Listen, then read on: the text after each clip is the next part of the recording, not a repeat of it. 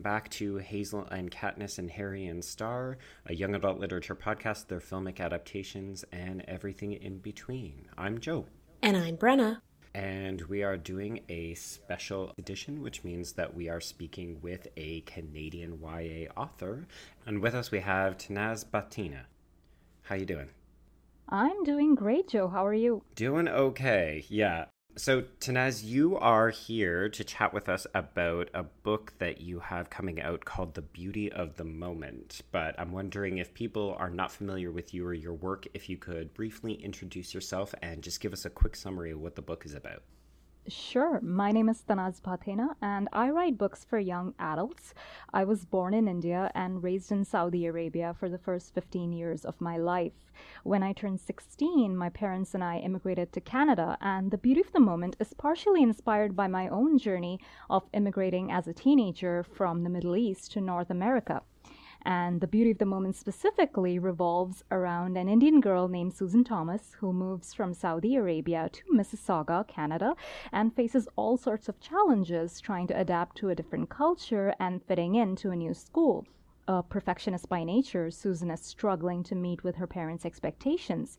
They want her to be a doctor or engineer, but Susan really wants to be an artist. At her school, she meets a Parsi boy named Malcolm Vakil who's going through his own problems. As Susan and Malcolm navigate the messy roads of love and family relationships, they must first figure out what they want for themselves before deciding if they really want to be together. It's so good. okay, I'm a very calm and collected interviewer, but no, we were approached by Tanaz's publisher, which is uh, Penguin Random House here in Canada, to talk about the book, and I just really love it. The voices of Malcolm and Susan are so authentic, like they actually do really sound like teenagers. Yay. yep, and they're very distinct from each other. The book moves back and forth, so we have a chapter from Susan's point of view, then we get one from Malcolm's point of view, and I think Tanaz, your skill really shows through because they're just so completely unique and discreet in their voices. Like you can't mix them up. Um, it's quite a delightful book to read. I, I just, I would strongly recommend it to our listeners. Thank you so much. That is so nice to hear. Okay, we'll ask you some real questions now. so, how did you get into writing and writing for young adult audiences specifically? Well, I loved reading as a child, and by the time I was eight years old, this love for reading transitioned into a love for writing my own stories. And by the time I was 13, I was already getting a few of these stories published in a popular youth magazine in the UAE. Of course, presenting the plan to my parents posed a bit of a challenge. I wanted to be a writer, they wanted me to follow a more traditional career path and become an accountant. So it was not until my final year at university in Canada, where I was studying to be an accountant, I was doing a BCom, that I finally hit a crossroads where I was going through all these networking sessions with these big four CA firms who were coming into our campus to recruit. And that's when I said to myself, you know, I really hate being oh, here. No. What am I doing here? That's when I had to, you know, make that decision to really really confront them and that's when i said no i want to be a writer and not an accountant how did they take it they were not happy initially. they oh, they were no. not happy initially, but eventually I told my dad, I told him that okay, if you want me to be a CA, I will get the degree and then later on I will write books. And I think that was a turning point for both of us because that's when, you know, for him also the light bulb went on that, you know, she re- she's really serious. And that's when he said that, okay, so hmm. why do you want to be an accountant then? and that's when everything changed. And once I finished my degree, I started working full time in an export company. And I also enrolled simultaneously in a creative writing by correspondence course at Humber College. And that's how my whole journey began. As for YA, oh my goodness, I fell into YA by accident. Oh, really? I init- yeah, I did. I, I had no idea that I could write any stories for teenagers because when I initially started, I was a short story writer. So I started writing short stories for adults. And it took me around four years with a full time job to finish a collection of short stories, which were set around a fictitious high school in Saudi Arabia. And once the collection was complete, I began querying for agents. And once I found an agent, I was lucky enough to find one after 120 queries. Oh. we sent the book out for submission, and publisher said, no, we don't think short story collections sell for first time writers, so write a novel. Mm. So that's what I did. So I spent the next year and a half taking one short story and converting it into a novel. And that was again a novel for adults. I had no idea that I could even write for the teen market. And funnily enough, my story did consist of a lot of teenagers. Right. And uh, uh, once again, my agent started pitching the book. Publishers, once again, we started getting rejected. And a lot of the publishers kept saying, This book is too dark. This book is too dark. So my agent said, You know what? There are lots of teens in your book. Let's try out the YA market. So eventually, uh, we uh, pitched to a couple of uh, YA publishers, and one of these publishers they came back to us and asked if I would consider revising the book for teens, hmm. and I said yes and signed the contract for a girl like that with FSG in 2016, which is exactly why a book that was considered too dark for adults ended up in the hands of teenagers. Gosh, so hilarious. it, it, it is it is hilarious then I went back to my old short story collection, took another short story, and wrote The Beauty of the Moment. Ah. Oh. Yeah. See, it's such a nice story to hear, right? Like you took all these different paths, but you got where you needed to be, and the book is finding readers. I think that's fantastic. This is the difference between Brenna and I. All I heard was you have put so much like blood, sweat, and tears into this journey. Brenna's like, isn't it great that you found all these different paths? That is the difference between us in a nutshell, Joe. Just a touch, yeah. Well, that's why you make a, a good team, right? Not untrue, yes. So, Tanaz, what was the experience of writing this like for you? It sounds like a bit of an arduous journey, but like, what is your writing process like? Writing for me is always equal parts joy and terror. when it's good, it's really good. When it's bad, it's really, really bad. But I think it's a part of the territory. And um, there's a quote that I came across once online Great things never come from comfort zones.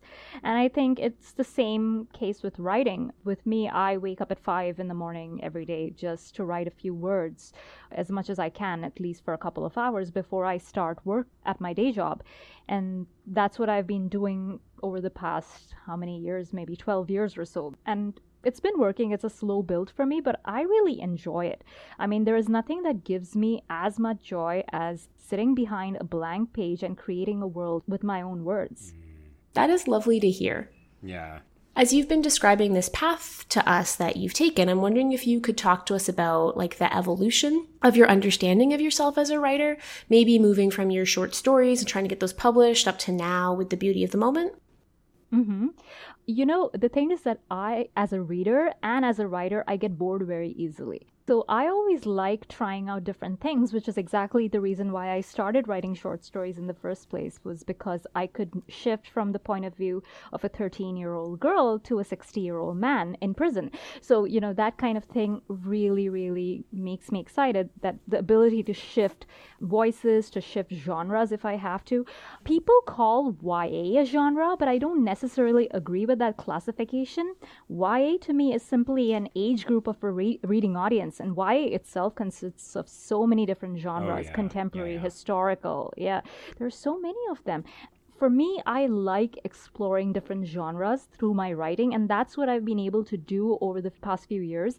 My first book was a very dark, issue based contemporary. The Beauty of the Moment was a contemporary romance, and my next book is the first in a fantasy duology. Mm for me, that's been the best part about this journey, and that's how I've evolved as a writer, if it can be called evolution. I think absolutely.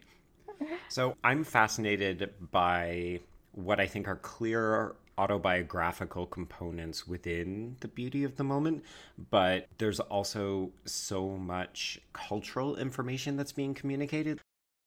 I can see that you obviously understand these geographical areas, these cultural distinctions between like Canada, the UAE, and India, and they really come through clearly in the book. So I'm wondering if you can talk a little bit about how do you do that? How do you incorporate those elements in a way that makes it so that, you know, a dum dum like me who grew up in Western Canada and never interacted with anyone who wasn't white can still completely understand these really interesting cultural signifiers.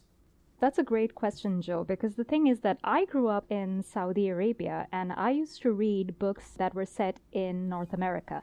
And to me, you know, it was really very different. And the culture over here was really, really very different for me. And in fact, until I came here, I used to think that lockers in schools were fake and oh, they were really? just there. Yes, I used to think that because at school, where I went to school in Saudi Arabia, we didn't have anything like lockers. You know, kids never moved from one class to another the teachers used to move and things like that. I love that detail in the book, by the way. That was reality for me. And in fact, you know, I was personally not even used to it. And like Susan, I used to lug my books around because I was not used to using a locker. so it was it was one of those things the books that I liked the best always had a lot of detail and allowed me to transport myself into that world. They were windows in that into that world. So for me, when I write, I really want others to be able to see that as well. So when I started writing The Beauty of the Moment, I knew I wanted to write a love story about two immigrant teens, but I also really wanted to highlight the cultures that both of them came from. Mm-hmm. Now, both Susan and Malcolm are of Indian background. However, they both come from different parts of India. Susan was born in uh, South India, in the southern Indian state of Kerala, whereas Malcolm was born in Canada but his parents come from Bombay. And, you know, both Susan and Malcolm were raised in different parts of the world. Susan was raised in Saudi Arabia, Malcolm was raised in Canada. And once again, that very much affects their worldview and their perspectives. So when they come together, they come with those perspectives. And I had to really keep that in mind each time I shifted voices that, okay, Susan is coming from Saudi Arabia. This is how her mindset works. Whereas Malcolm lives in North America and he's always grown up here. To him, these things are ordinary and it won't seem as big and monumental as it would to her. So I always kept that in mind. It was a bit of a challenge, but it was also a lot of fun. Oh my God, I love that one point in the text. I can't remember what he says to her, but she responds with, ugh, so Canadian. okay, so this isn't even one of our questions, but I just want to say it. There's a kind of like effortless inclusiveness to the prose that I found really refreshing. Like, yeah, we have these two kids, both of Indian background, but they have a diverse experience in terms of like what that means. And that's a really valuable experience to acknowledge where a white audience might not traditionally see one. Yeah. Things like Malcolm's boss is gay. It's not a plot point. It just is. Yeah. There's all kinds of moments of that in the text that just feel like what actual real life is. I was really grateful for those inclusions. They were subtle and I think they were really effective. Yeah. Yeah, I, I really like that part. Just integrate the world as we see it because I think our world is so diverse and I wanted that to be reflected in my book as well because I think that's important when we put out books for young people or just for any readers in general to have and reflect the diversity of our world in our literature. Absolutely. You do it really well here in a way that doesn't feel anything but like honest about what the greater Toronto area is like to live in. Mm-hmm. Yeah we have a game that we play on the regular episodes of the podcast, which is YA Bingo. And it's where, you know, certain recurring things that often happen in young adult literature, you know, we highlight them as like, this is what you can kind of expect in this book and there's you've got so many of them in the book but they never feel tropey which is something that's so refreshing. Because sometimes it can be a, a, huge detriment when we're reading these books and it's like oh they're just hitting these same familiar beats and characterizations. But when i was reading the book i wasn't even thinking about that because i got really swept up into the story Oh, that's so lovely to hear. Thank you. Okay, I'll pause our gushing praise of the book for just a second and ask you uh, what's it been like? You've talked about your day job and the path to publication, but what's it been like actually seeing your books out in the world and interacting with your readers? I think the best part about it was really seeing my book at an actual store. Oh, physical, physical books. Physical, physical books. After such a long publishing, you know, that route to publication, when you actually see the book there, it's a little surreal. You don't believe it's really there. And seeing it under Leigh Bardugo on a shelf, that's really cool Ooh. too. Yeah, that that's pretty cool. And uh, also, uh, I think overall interacting with readers has been great. And uh, most recently, I was at a festival, and this girl came up to me, and she said that she read a girl like that, and she said it was the first time she was able to go back to how she used to live back in um, India, and where she had so many Parsi friends, and she herself was in Parsi, but she connected with the book and she said that nobody over here gets it. Nobody over here gets it. And she kept saying that. And I just was so moved and so touched by that. And then when I thanked her and I said her name, she said, That's the first time someone pronounced my name right. And it was one of those moments where I realized that, you know, my books and the stories that I'm writing are making a difference. You don't realize that initially when you're sitting here and you're not really reading reviews and things like that because I, I typically don't go on Goodreads and read my reviews. I only read them if I'm sent them by my publisher. So typically, I'm not even aware of what's going on most of the time in terms of that because otherwise it kind of messes with your headspace if you read a bad yeah. if you read a bad review and you're like, oh God, my whole day is bad now. but for the most part, it's been pretty positive. I think overall, it can be intimidating sometimes when your book is out in the world and there are so many people reading it, but otherwise, it has been pretty nice. It has been overall pretty positive. That's fantastic. That's good to hear. Yeah. So, this next question is principally because Brenna and I are both Canadian, and we appreciate that there are sometimes cultural differences that people will associate with Canada versus other parts of the world. And then other times we've asked it, and people have said, nope, there's absolutely no difference. So, we're wondering if you feel like there's something unique about being a Canadian writer, or do you consider yourself a Canadian writer or do you think that you're global considering your background? That's a really interesting question. For me, first and foremost, Canadian writing has always been about a diversity of voices, Indigenous and immigrant. Okay, so I am a Zoroastrian uh, by faith, and my ancestors came from Persia to India as refugees many years ago, and we're known as the Parsis. Canada was the first place where I discovered Rohinton Mistry, who is a Parsi author and a Gil- Giller Prize winner. Mm author of The Fine Balance. And that was the first place where I read a book by a Parsi author where Parsis were represented authentically. Oh, wow. Yeah, so for me, that was really unique because for all the years that I spent in an Indian school reading so many Indian authors, I was hard pressed to find a single Zoroastrian author who had written a book that well. And when I came over here, I thought to myself, maybe my voice has a place over here too. So for me, that is the best and most unique part about being a Canadian writer that it allows me to embrace all these disparate parts about myself, being a Zoroastrian kid who was born in India, raised in Saudi Arabia, all these different parts and elements of myself that I associate with being a third culture kid, I can embrace here in Canada. So that is the most unique part about me being Canadian and being a Canadian writer. It's fantastic to hear. I feel like I want to record that and play it for my Canadian literature students. Oh, we are recording it, right. this is our last formal question for you. Which of your books would you like to see adapted and why? And like, do you have a director or like a dream cast in mind when you think about that? I'd say both because Absolutely. you know why not? if it's translated and as a film, I would love that. I personally don't necessarily have a dream cast in mind. I guess for the beauty of the moment, I would love for Alessia Cara to do a cameo in the house party scene and have here playing in the background. I don't know. I guess I guess that that's uh, that's my only thing for a girl like that. Uh, I don't know. I don't know where they would shoot that movie. That would be interesting. Probably, yeah, that would be interesting. Where they would shoot that movie. but yeah, it'll be interesting to see if that ever happens. Uh, one of the things that we watch out for here is author cameos. Do you think you would try to get one if they made it into a film? Well, if they want me, yeah, why not? Otherwise, otherwise, I'm happy sitting in the background and just watching. Love it. So, Tanaz, the book is available now if people are looking to grab it. Oh yeah, it has been out and it's available in stores across Canada and the world right now. Okay, so if people want to keep up with you or to get in touch with you, how can they get a hold of you I have a website, tanazbhathena.com, and there's a contact page with my email listed on it, tanazbhathenabooks at gmail.com. It's there on the website as well. And they can email me, and that's probably a quicker way to get a response from me compared to social media. I am on Instagram my handle is at Bhathena But if you send me a message on social media, I'll likely respond maybe a week or 10 weeks later.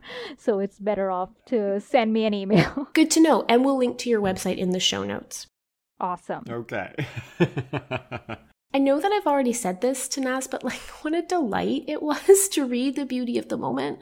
I really enjoyed it. It was a refreshing read. I really hope it finds a huge audience because it's so well deserving. Oh, thank you so much, Brenna. Yes, and also thank you for taking time out to speak with us because I know that it's not always easy to pull yourself away from other commitments. So we really appreciate you taking the time to come on the show. And I appreciate you guys reading the book and having me on. It's always a pleasure to talk to people who've read the book and have enjoyed it. So thank you for having me. Thanks so much. So I guess until next time, Joe, I'll see you on the page. And I will see you on the screen.